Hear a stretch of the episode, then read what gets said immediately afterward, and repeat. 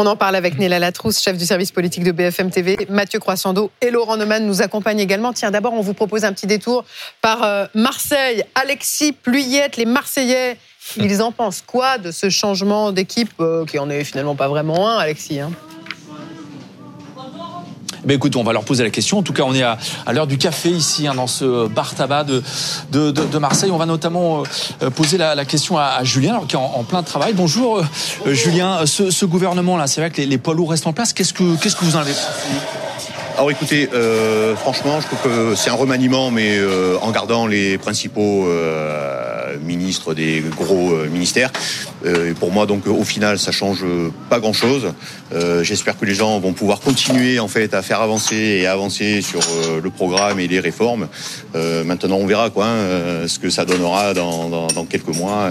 voilà, en espérant que ça. Pas, pas, pas beaucoup de changements, mais qu'est-ce que vous en attendez donc finalement? Moi, j'entends qu'on continue à avancer, que les sujets principaux en fait, enfin, qui préoccupent enfin, beaucoup de Français, à savoir, ben, voilà, pouvoir d'achat, sécurité, etc que ce gouvernement avance efficacement dessus. Euh, voilà, les ministres qui sont euh, qui étaient déjà là avant sont toujours là sur les gros euh, sur les gros domaines. Pour moi, c'est quelque chose, je trouve, de pas mal en fait. Voilà, qui est une certaine continuité. Gabriel Attal vient de la gauche, c'est un gouvernement un peu plus à droite. Alors honnêtement, enfin depuis que enfin Emmanuel Macron est devenu président, je pense que les, enfin, les clivages gauche-droite enfin existent un peu moins. Euh, il y a pas mal de mouvements d'un côté à l'autre, de la gauche vers la droite, de la droite vers la gauche. Ça se ressent sur, un gouvernement. Ça me dérange pas, moi, en fait, euh, personnellement, que Gabriel Attal soit quelqu'un qui vienne de la gauche, se retrouve dans un gouvernement Macron avec des ministres plus de droite ou moins de droite.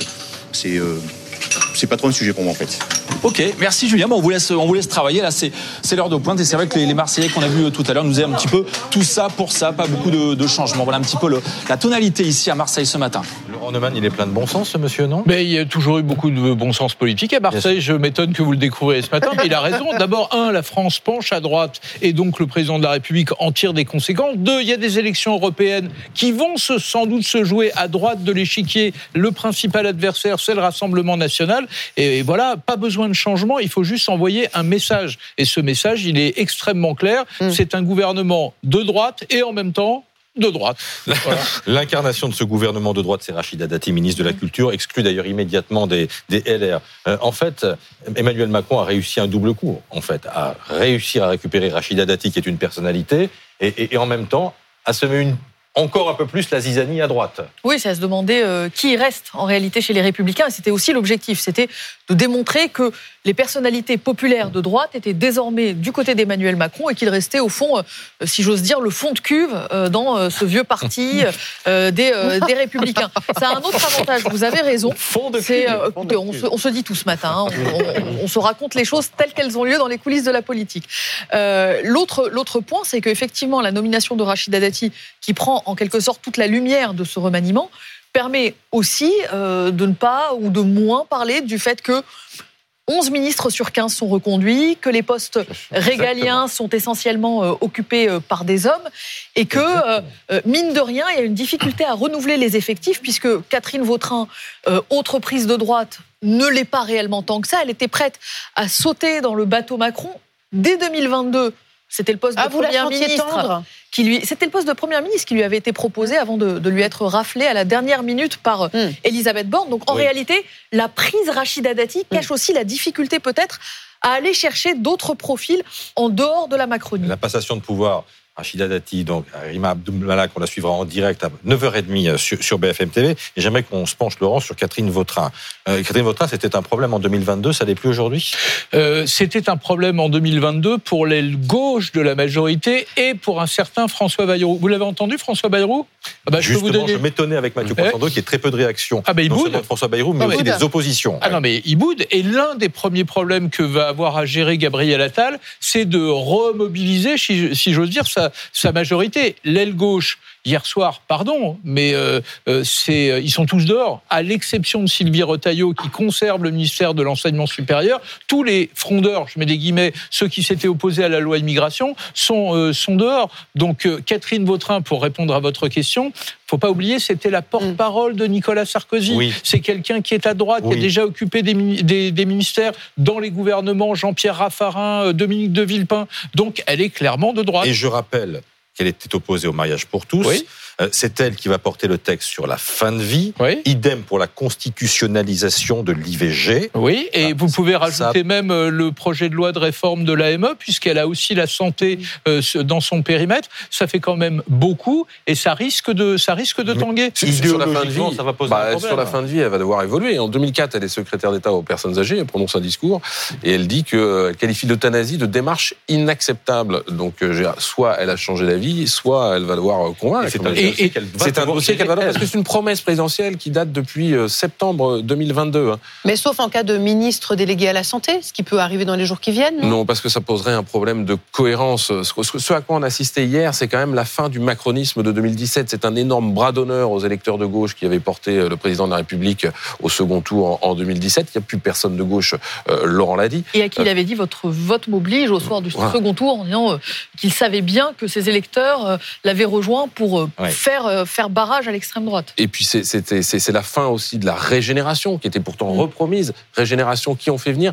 Rachida Dati, Catherine Vautrin, des personnes, des personnalités politiques bien connues qui ont été ministres il y a 15 voire 20 ans. Et- Dans, le- dans le portefeuille de Catherine Vautrin, il y a euh, la santé. Neila, est-ce qu'il n'est pas choquant que la santé ne soit pas un ministère de plein exercice La santé, on en parlait avec les, les hôpitaux, c'est un dossier essentiel pour les Français. C'est un dossier essentiel. Dans notre sondage ELAB, c'est la deuxième préoccupation des Français après le pouvoir d'achat, c'est-à-dire avant la sécurité, avant euh, l'immigration. C'est un sujet d'autant plus essentiel que là encore, si on remet un peu de cohérence dans les propos d'Emmanuel Macron depuis sa réélection, il le cite au même titre que l'éducation comme l'un des chantiers prioritaires de son deuxième quinquennat. On se retrouve avec effectivement la santé qui sera un ministère délégué et non pas un ministère de Alors, plein en exercice. l'occurrence, euh, information BFM TV, c'est Agnès Ce Pannier-Runacher qui en qui, qui est euh, fléchée vers ce, ce- ce ministère-là parce qu'elle avait notamment euh, géré le dossier des vaccins. Vous vous souvenez quand elle Oui. était ministre de l'Industrie, elle avait géré l'approvisionnement en vaccins contre, contre le Covid. Elle était aussi directrice de cabinet de l'APHP dans sa précédente vie, raison pour laquelle elle ira, d'après nos informations, au ministère de la Santé Mais sous la tutelle de mais Catherine sous la Vautrin. tutelle de Catherine Vautrin. Et aussi choquant qu'un ministère délégué pour la santé, Et, et- une double casquette pour la ministre de l'Éducation. Mais oui. Autre priorité, euh, les syndicats euh, sont vent debout d'ailleurs en disant mais ce Vous vous sera une rendez compte, ministre vous vous en rendez fait à, compte- demi, à Vous vous rendez compte, Amélie Oudéa-Castéra, ministre de l'Éducation nationale, de la jeunesse, des sports et des Jeux olympiques. alors, ça fait beaucoup. C'est pas nouveau. Ça interroge parce que nous sommes dans une Elle va année avoir un peu de olympique. boulot jusqu'en juillet. hein, voilà. Absolument. Et ça interroge parce que c'est la première fois que le ministre de l'Éducation était ministre des Sports. D'habitude, les ministres de l'Éducation deviennent ministres des Sports en plus. Là, c'est la première fois que quelqu'un des Sports devient ministre de l'Éducation. Et je reviens un instant sur la santé, parce que je peux vous dire que dans les hôpitaux, là, ce qui s'est passé hier soir, ça ne passe pas. Qu'il n'y ait pas un ministre de plein exercice, ça Oui. ne passe pas. Mais vous avez remarqué, ça fait très longtemps ministère de la Santé, il n'y aura pas un médecin. Et vous Oui. savez Oui. pourquoi Non. Parce qu'il va falloir gérer la réforme de l'AME et que 90% des médecins sont contre la suppression de l'AME. Voilà. Mm. Et cette question-là, elle Mm. est absolument majeure. Ça va être un des Oui. tout premiers dossiers de la future ministre. Mais il n'y a plus de médecins à la santé, il n'y a plus de spécialistes nulle part. Ça aussi, c'était le macronisme originel, de nommer les soi-disant les plus compétents, les plus experts dans leur domaine, Oui, dans les ministères concernés. Vous prenez Rachida Dati, je le disais tout à l'heure, elle a sans doute euh, lu des bons livres et vu des bons Ah, c'est films. une bonne actrice.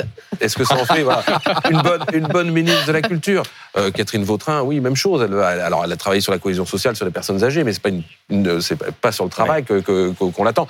Quant à Amélie Oudéa-Castéra, sur l'éducation, euh, bah, tout, reste, tout reste à faire. Mais en fait, Sauf le que- ministre de l'Éducation, ça va rester Gabriel Attal. Il a dit j'emmène l'éducation avec moi. En Ça va être Gabriel Attal ou ça va être Emmanuel Macron? Parce que quand vous regardez, quelle est la patte de Gabriel Attal dans ce gouvernement? Rien, nada. Euh, Est-ce que c'est lui qui a choisi les entrants? Non, Catherine Vautrin, elle avait été euh, choisie il y a- il y a un an et demi par, par Emmanuel Macron.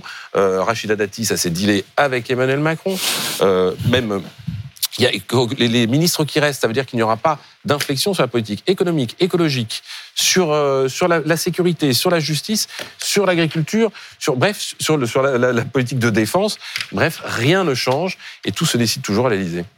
Bon, on Merci. paye pour voir, Laurent.